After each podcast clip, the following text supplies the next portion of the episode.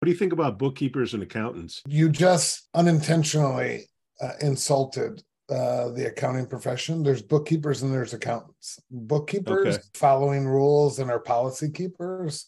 Accountants are trying to analyze the data and, and accounts payable clerk is a bookkeeper.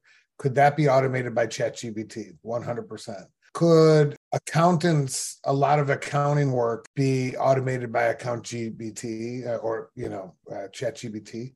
Um, yeah, or AI, it can. And that's helpful because there's a shortage of accountants out there. One, because it's a absolutely boring career. I hate accountants. Two, it's a five-year degree now. It's not a four-year degree. So it it limits it. So if you look at most companies, a shortage of accountants working in the accounting department that are overseeing a lot of the processes by people that aren't accountants doing the bookkeeping. So this will help a lot.